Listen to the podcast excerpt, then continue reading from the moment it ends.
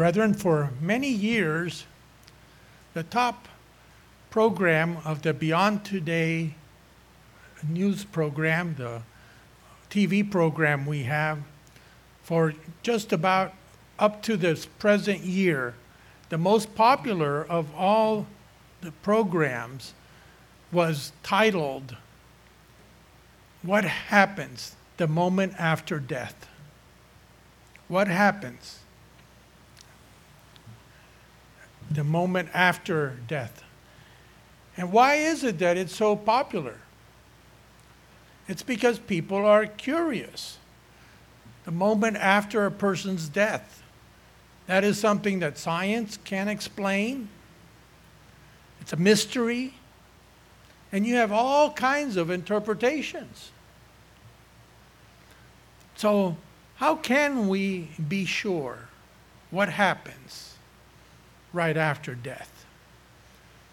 The only place that is faithful and true, we can find it in the Bible. We find God's answer to that very important question. Have you ever wondered, you know, what happens at that moment right after death? So the main theme of the sermon has to do with five thoughts to consider when we are close to death. Five thoughts to consider when we are close to death. And we never know what can happen from one day to the next. You can be perfectly healthy one day and deathly sick the next day. There are all kinds of dangers in life, as we well know. And so it's important that we remember the following points. I know they have helped me in life. So there are five uh, thoughts, if we can remember it, where we are at that moment, where we're, we are facing death, we, we're very close to it. And it shouldn't just go in uh, to this in a vacuum, where we don't have any idea what we should do or think, because uh, we can be greatly comforted. And uh, I came up with an acronym for this. The five things that we can think about if uh, we are near death, if this is a time when we have to consider for our lives that question. And the acronym is THINK. Years ago, I B M came up with a, sl- a slogan. I B M is a famous computer organization, uh, International Business Machines. It used to be the big, bigger than any of these other, Apple or Microsoft, but they they gave away uh, the rights to their uh, software to a little company called Microsoft. And after that, uh, uh, I B M went down, Microsoft went up. But uh, they used to have this slogan on uh, some of the walls in I B M. It said think, but the K was facing left instead of right. So it meant don't take things for granted. Now think and make sure all the letters are right. And so I'd like to use this as the five points. An acronym is where you use the first letter of the different words to make a word, which is think. And the first word is thought. Thought. The next moment after death, if we are faithful, you will be going to Christ, ascending in the clouds. And so, what should be our thought? It, the, the next moment, if we have been faithful in life, the next moment where we are conscious, we are going to be ascending to meet Christ in the air. Notice in First Thessalonians chapter four, First Thessalonians chapter four, this is the chapter that gives the most detail about the moment after death. And God used the Apostle Paul to reveal this wonderful truth. Notice in First Thessalonians chapter four, verses thirteen through eighteen. He says to the brethren, "But I do not want you, you to be ignorant, brethren, concerning those who have fallen asleep." In other words, brethren who have died. The Bible describes it as becoming unconscious. You go to sleep every night. When you finally hit the sack and you close your eyes, and you, you actually are virtually unconscious.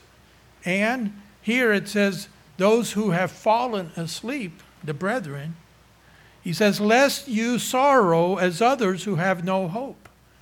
Because uh, there are a lot of people that are wonderful in life, and they think it's great, and they have amassed wealth and maybe fame and all of that. But boy, when they're on their deathbed and they know it's ending, many of them don't believe in a resurrection, in uh, that there's something else afterwards. And most people are very confused about it. So here, from the Word of God, it is telling us, because God is the one that created life, and He also created death. It's all part of a natural process that He made physical beings. He says, verse fourteen, here's one of the key verses. He says, "For if we believe that Jesus died and rose again," if we believe that He died and was resurrected, even so, if we believe that, then here's the consequence of it. God will bring with Him those who sleep in Jesus. So it doesn't say everybody's going to wake up at the same time. Only those who sleep in Jesus. Those who have had God's Spirit, who have been faithful throughout a long and many times difficult life, but they have been faithful, obeying God, uh, serving Him, and doing the right things. And so here's the, the key in this verse. It says, he, God, talking about God the Father, will bring with Him, talking about Christ, those who sleep in Jesus. So God the Father is the one that's involved here. And this only happens when Christ descends upon the earth. And along with bringing Christ to the earth, He's going to bring all of these resurrected saints with Christ to be with Him. He says here, um, God will bring with Him those who sleep in Jesus. So they are unconscious right now. They're not in heaven or hell or in purgatory or some. These are all pagan myths. This all goes from the time of Babylon the Great, who was the one after the flood that began a false religion. And they started with multiple gods. And Uh, it, it actually started with the Sumerians, which later the Babylonians in that same area became their descendants. But it, it's you can read history, how it started with the false teachings. That, oh yeah, that people are going to be tormented in hell, or they were going to go to this kind of a heavenly paradise, and or you can go into this middle area where you're just tortured enough that you finally get out. That's called purgatory. But the Bible doesn't say that at all. It says here that God will bring with Jesus those who sleep in Him, that are converted and have died. Notice verse fifteen.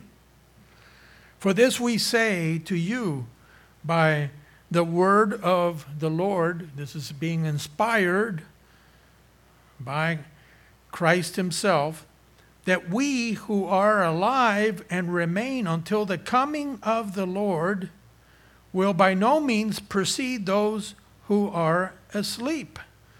And so he says here another point. Who are the ones that get resurrected first? Those saints that are alive in Jesus, and Christ comes back and transforms them. Are they going to be the first? And then those who were dead, as Howard here is nodding, no, that's not the case. It is first the dead in Jesus. They are the ones that are awoken and put in a resurrected spiritual body that is eternal. And it'll be just like an instant from when they died and went into unconsciousness to this first moment of consciousness. This is when they don't, didn't realize how long it took. When you're unconscious, you don't know how many hours you've slept. And so it says that they, those that are alive will by no means precede, which means go before those who are asleep. He says, for the Lord himself, talking about Jesus Christ, will descend from heaven with a shout, with the voice of an archangel, and with the trumpet of God, and the dead in Christ will rise first. See, they were, they, they were dead. They were unconscious. And they're the first ones to wake up. It's nice to see Krista, and we're just thinking about Tom. He's going to wake up before those who are living in Jesus. He's awaiting that future resurrection. And then it says in verse seventeen, after the dead in Christ are awoken and resurrected, then we who are alive and remain, talking about living, shall be caught up together with them in the clouds. Okay, so here are all of these points that the Bible emphasizes one after another time. I can just go through five, six scriptures that show you exactly the same sequence of events that it's talking about here. They will be caught up together with them. Who is that? The them? The dead in Christ. So the ones who are alive, they don't form a separate group. They are united with the dead in Christ. Wouldn't that be great? Look at some of these people and, wow, there's Abraham. Wow, there's the Apostle Paul. Boy, there's Elijah. There's righteous Abel. We're all rising together. All that are part of that first resurrection. There won't be anything that in this physical life that can compare to that great moment. He says,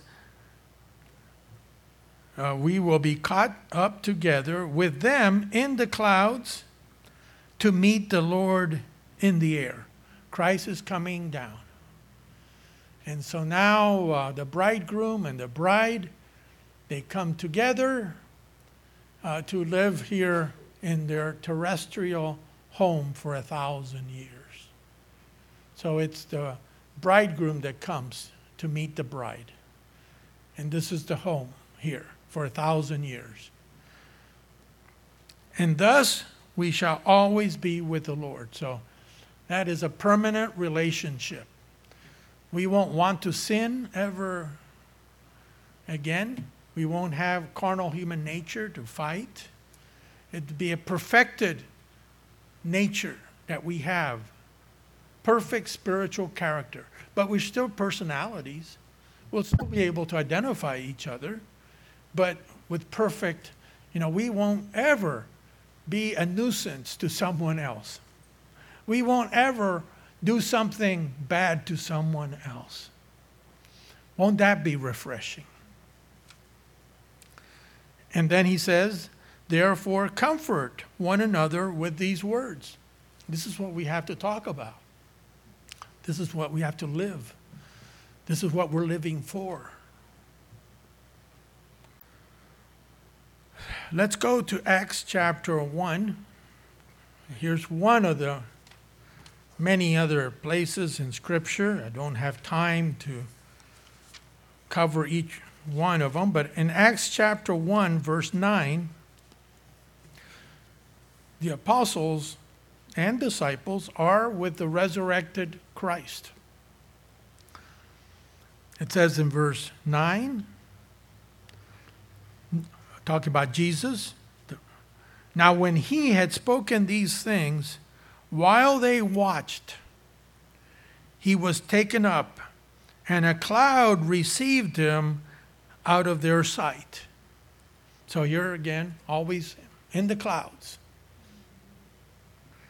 And while they looked steadfastly toward heaven, as he went up, behold, two men stood by them in white apparel. These were two angels, who also said, men of Galilee, why do you stand gazing up into heaven? This same Jesus, who was taken up from you into heaven, will so come in like manner as you saw him go into heaven. So he says, the same way as Jesus Christ rose up and was caught up in the clouds until he disappeared. You think anybody was distracted at that moment? No, sir.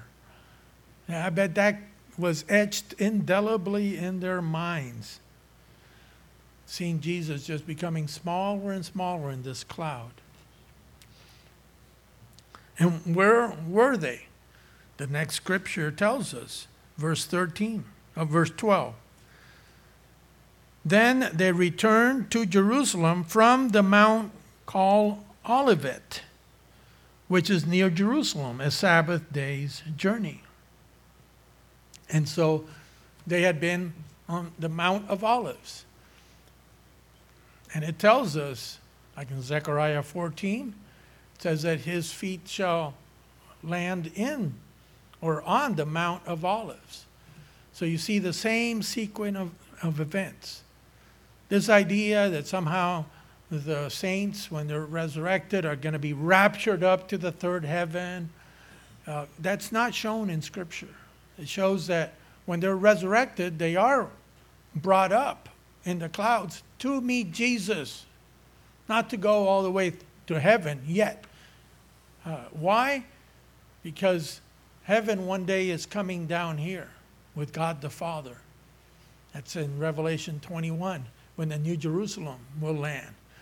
That, that's when the grand wedding ceremony is going to take place.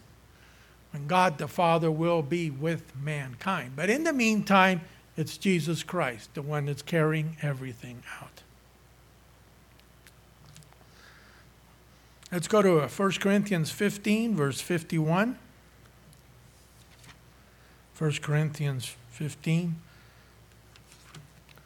I'll just read it real quickly because I got a lot of material to cover. Verse fifty-one. It says, behold, I tell you a mystery. This is Paul mentioning the same thing he did in Thessalonians. We shall not all sleep, but we shall all be changed in a moment, in the twinkling of an eye, at the last trumpet. For the trumpet will sound, and the dead will be raised incorruptible, and we shall be changed. For this corruptible must put on incorruption, and this mortal must put on immortality. So this uh, twinkling of an eye, we would use the term blinking of an eye. Just takes that much, just instantaneous transformation. And so when Christ comes back, it's going to be instantaneous that the dead are going to be raised up. It's going to be instantaneous after that, that then those alive will be transformed. So let's go to the second point, the second thought. Uh, so what should our minds be on? we are going to be with Christ. We are going to uh, share in that glory. And you know what? I, before I give you the second point, there's one more scripture that I didn't put here, but I need to talk about. Philippians chapter one. Philippians chapter one.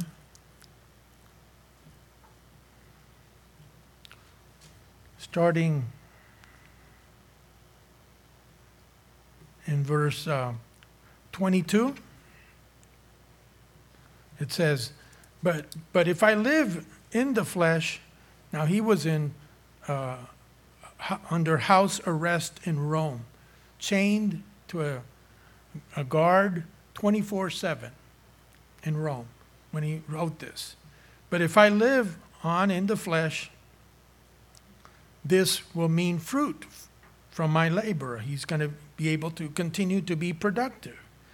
Yet, what I shall choose, I cannot tell, for I am hard pressed between the two, having a desire to depart and be with Christ.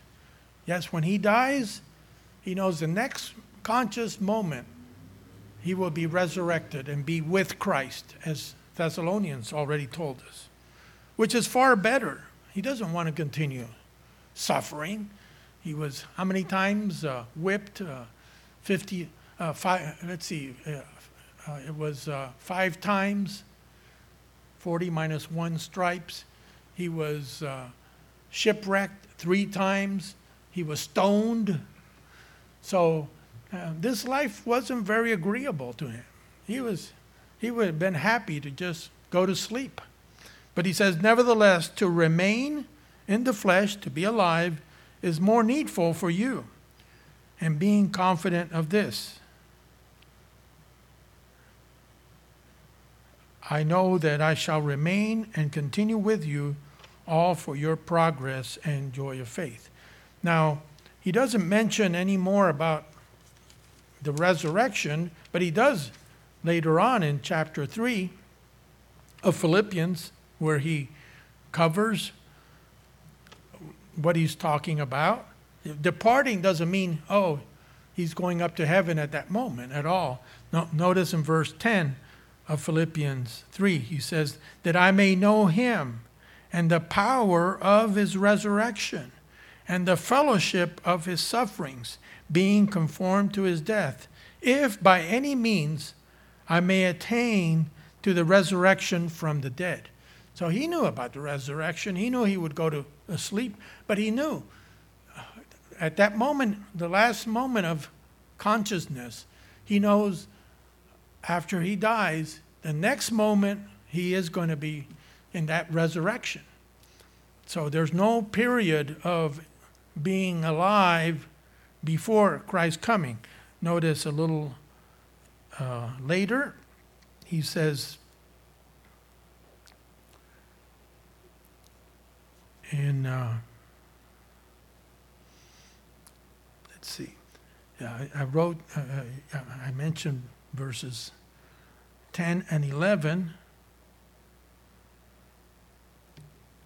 And then he says here in verse twenty, for our citizenship is in heaven.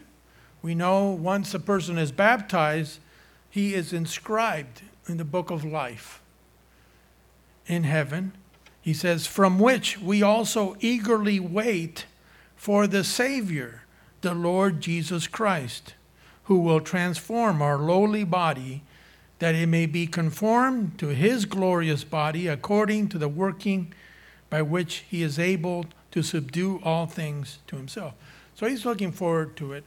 But the first point is that our thought is, well, yes, uh, death is not agreeable, but we just know it's just a transition over to eternal life, to being with Christ. So that's the first important point. The second one, it has to do with the letter H from uh, think, and that is heed, H E E D, heed Christ's and Stephen's example. The second thing, the second thought is, remember Christ and Stephen's example. Heed it. Take it into account.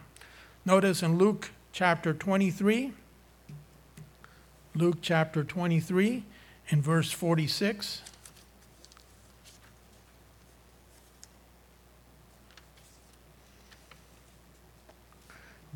As Christ was dying,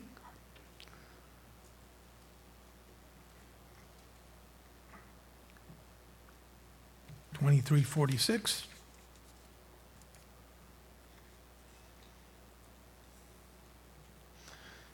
And when Jesus had cried out with a loud voice, he said, Father, into your hands I commit my spirit. Having said this, he breathed his last.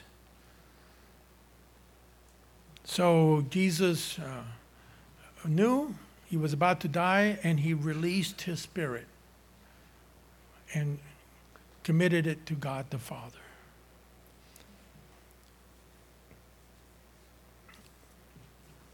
In the Worsby commentary, it says about this verse, Father, into thy hands I commend my spirit. It's also Psalm thirty-one five. That's where Jesus Christ fulfilled the prophecy. This was actually a bedtime prayer used by Jewish children. And it tells us how our Lord died. In other words, uh, for Jewish children, they're taught, Uh, after finishing prayer, they said, Father, into your hands we commit our spirit, because you're going to go to sleep. It's up to God to protect, to keep us healthy and safe.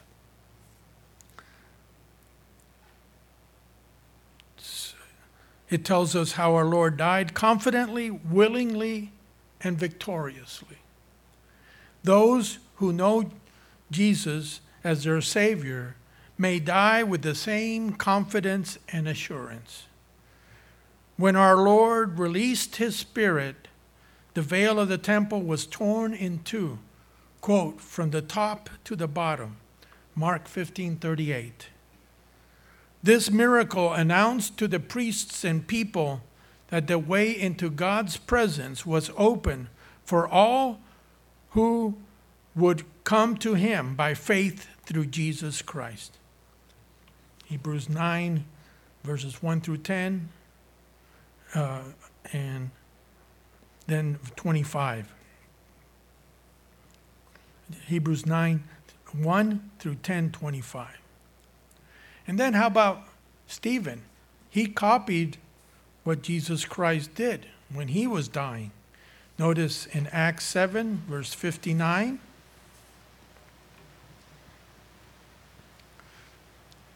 And and they stoned Stephen as he was calling on God and saying, Lord Jesus, receive my spirit.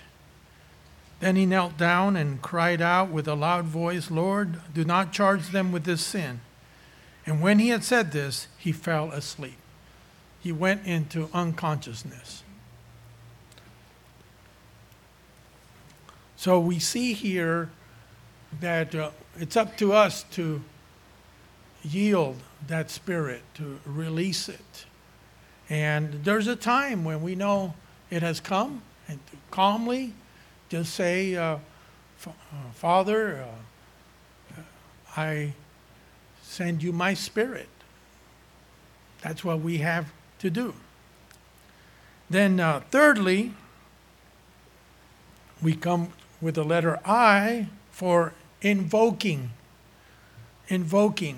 It's a term that means uh, committing into someone's hands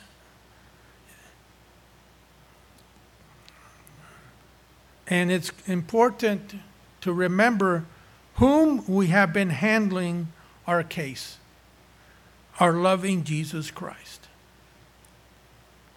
Before God the Father, we know uh, you are uh, committing yourself, and know we have a loving God who is merciful, patient, and we're in good hands with them. Notice in First Peter chapter one, verse seventeen. I'm going to read it from the New American Bible. It's a bit clearer in this version. Peter says, "Now if you invoke as Father him who judges impartially according to each one's conduct, conduct yourselves with reverence during the time of your sojourning." So uh, we have a loving God. He paid our sins through his Son, Jesus Christ. And we have to have that confidence, that uh, assurance of how God is. And of course, uh, it mentions in First John chapter four about perfect love casts out fear. If you truly love and have the love of God in you, it says here, verse seventeen, First John four seventeen, "Love has been perfected among us in this, that we have boldness in the day of judgment, because as he is, so are we in this world. There is no fear in love, but perfect love casts out fear, because fear involves torment. But he who fears has not been made perfect in love. We love him because he first loved us." So God's doors are always open for forgiveness, for repentance. As long as we're walking this way, we do it imperfectly, but we should never give up nor give in. Notice in, uh, we were in First Peter. Uh, uh, let's go to First Peter two, verse twenty-three.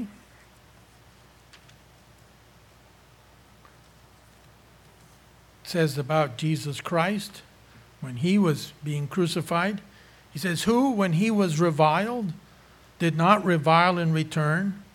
When he suffered, he did not threaten, but committed himself to him who judges righteously, who himself bore our sins in his own body on the tree, that we, having died to sins, might live for righteousness, by whose stripes you were healed." I'd like to read one more scripture in this third point. Psalm one sixteen, verse fifteen. Psalm one sixteen, verse fifteen. This is from the Passion Translation. And it says, "When one of God's holy lovers," the one who loves God, "when one of God's holy lovers dies, it is costly to the Lord, touching his heart." So God is moved. Don't think he's impassive. He knows. It hurts him when he sees this. And he has a remedy in the long term. Long term. But it still, it hurts him. Let's go to the fourth. Here is the N for thinking, or think. And the word is natural. Death is something natural. We should face it without fear and with peace in our hearts. Notice how Simeon gave us the example in Luke chapter two. Luke chapter two, verse twenty-nine.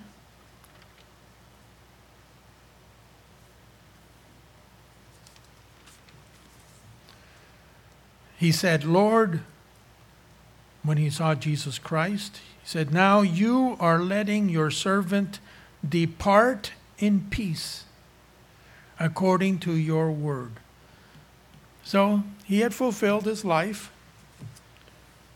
He was ready to depart in peace. In Isaiah fifty-seven, verses one and two, Let's go back to the Old Testament. Isaiah fifty-seven, verses one and two. This is something that happens. The righteous perish, and no man takes it to heart. Merciful men are taken away, while no one considers that the righteous is taken away from evil.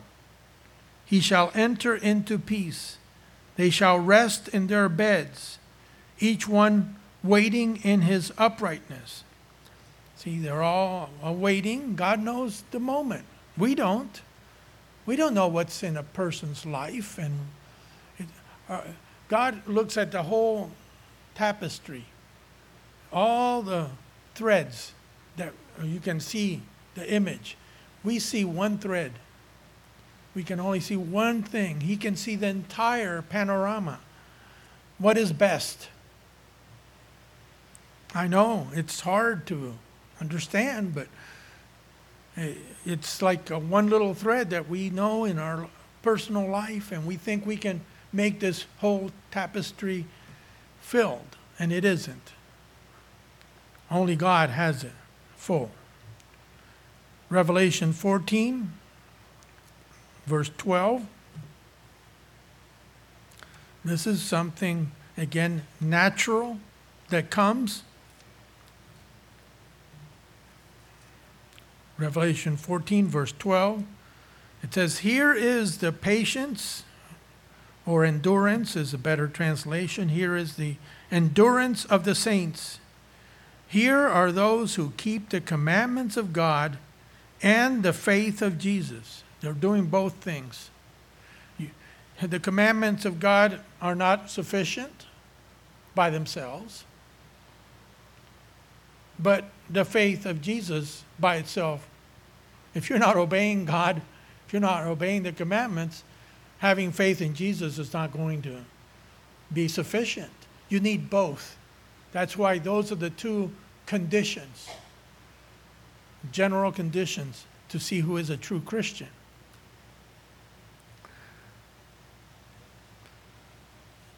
It says in verse thirteen, "Then I heard a voice from heaven saying to me, 'Write, blessed are the dead who die in the Lord from now on. Yes, says the Spirit, that they may rest from their labors, and their works follow them.'" So God remembers everything that a person has done, the sacrifices, the persecutions that have come upon you, the attacks by Satan, by false brethren, all the lies and all the different things that people have trumped up. It comes with the territory. Now we go to the final point.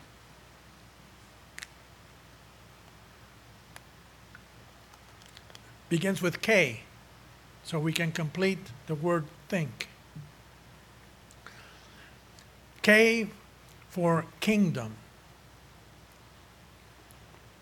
Your thought should be of that coming kingdom, that we're going to be part of it. We're looking forward to that coming kingdom. And so when this life ends, we know a better life is coming. So much better.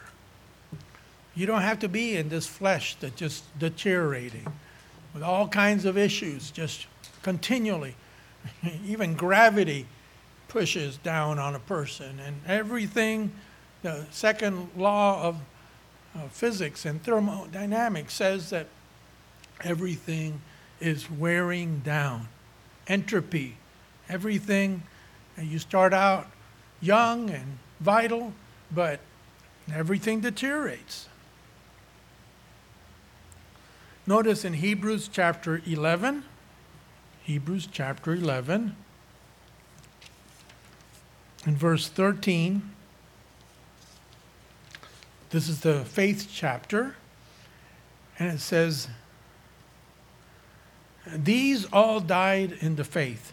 It's talking about Abraham and Abel and Noah, all these righteous men and women, Sarah as well. These all died in faith, not having received the promises, but having seen them afar off, the promises of that coming kingdom.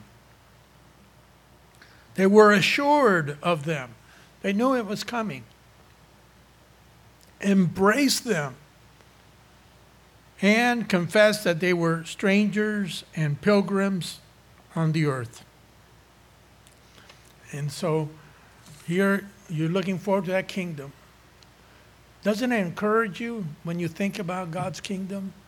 You know all the difficulties there are, and you can go through the ups and downs in life, but God's kingdom is still coming. It is going to solve all the problems. Christ is going to put everything in its place. And nothing can prevent that. Neither Satan, nor human beings, nor any of our human nature. It cannot prevent that. Notice in verse thirty-five of this chapter. It says, women received their dead raised to life again, because of their faith. It says, others were tortured. Some just died being tortured. But they did not give up their faith. Why? Not accepting deliverance, that they might obtain a better resurrection. They want to be in, in that first resurrection when Jesus Christ comes. They don't want to be part of the second resurrection. Be resurrected with the ignorant Africans and Chinese and all of the billions of people that never had a chance to know the truth, to have God's Spirit. That would be pretty embarrassing, wouldn't it? To, some Africans come and say, and you knew the truth and you didn't do anything about it? Oh, I wish I would have had that chance to be in that first resurrection. So we have, we are the lucky ones. We are the f- fortunate and blessed. That doesn't mean we already have, have it made. So in Matthew six, in verse thirty-three, Christ said, what should be the main goals in our life? As everything here in the Bible, it tells you exactly. What is life all about? What should be our goals, our objectives, our purpose in life? He says in Matthew six thirty-three, but seek first the kingdom of God and his righteousness, not ours, which is like a bunch of dirty rags, right? But his righteousness. And all these things shall be added to you. I still remember when I read that. And it, it just all clicked. Oh, this is what life is about. It's not about seeking how much money you're going to have, or uh, fame, or intelligence, or whatever. No, oh, I know.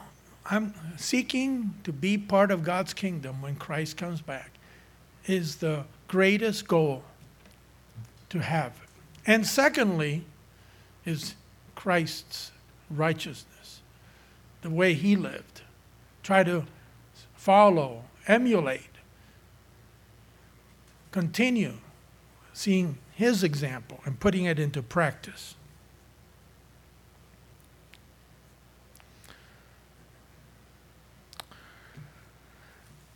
So we come to the conclusion. So we have five thoughts that we can remember using that acronym of THINK, which is uh, T, thought. Remember, should be, we're going to meet Christ very soon. You have a first row seat with Christ, getting to know him. Better than knowing anybody else on the earth ever.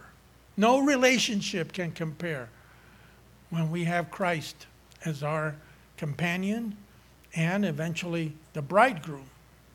He wants to have that same relationship with all of us. He does not make, he's not a respecter of persons. H, heed the examples of Jesus Christ and Stephen.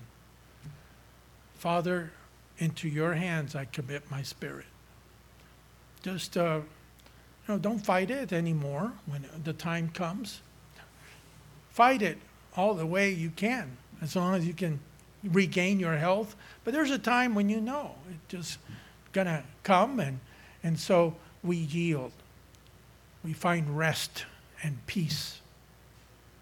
I, we invoke, Father, you're the righteous judge. Your son paid for my sins. I want to be in your kingdom more than anything else. And I know uh, there won't be fear, because perfect love casts out fear, and we can be safe with him, knowing we're carrying out his will. N has to do with uh, natural, that death is not something foreign or strange or alien. It's something that happens to us all until Christ comes back. And so we should have peace in our hearts. Uh, just like Simeon, you are letting your servant depart in peace according to your word. And finally, K is for kingdom. Be looking toward that kingdom. Don't let anybody steal your crown. Don't let anybody deviate you from that, because that's what's all worthwhile. You know, look, having the vision of that kingdom, that's what carries us from the time we began this trek, whether it was early in life, it was looking toward that kingdom. I want to be part of that. I want to be with Christ. I want to serve under him. I want to serve the brethren. I want to be transformed. And you know, as life go- continues, that urge and desire gets bigger and bigger. You look forward to that more than when you're young and, oh, I've got such a life, and first I want to get married and have kids, and I want to do this and that and that. That's perfectly fine. But what happens after that? And what happens after you have grandchildren? And if you're lucky, great-grandchildren. Well, there's a time when there's not going to be that much more enjoyable to life. And so, of course, the kingdom is going to be much more desirous, desirable. So in conclusion, remember these five thoughts, and let's go to the last scripture in Matthew chapter twenty-five, because these are the words we want to hear from Jesus Christ, our Lord and Master. When everything is said and done, Matthew chapter twenty-five, verse twenty-one. Uh, I learned something new about this scripture. I hope you do too. So this has to do with the parable of the talents. And then it says in verse twenty-one, this is the one that developed his talents in his life, serving God, looking forward to that kingdom. His Lord said to him, "Well done, good and faithful servant. You were faithful over a few things." And certainly in this life, whatever responsibilities we have are just so tiny in comparison to what's coming in the future. He says, "I will make you ruler over many things." And then he says this kind of cryptic, it doesn't sound very obvious. He says, "Enter into the joy of your Lord."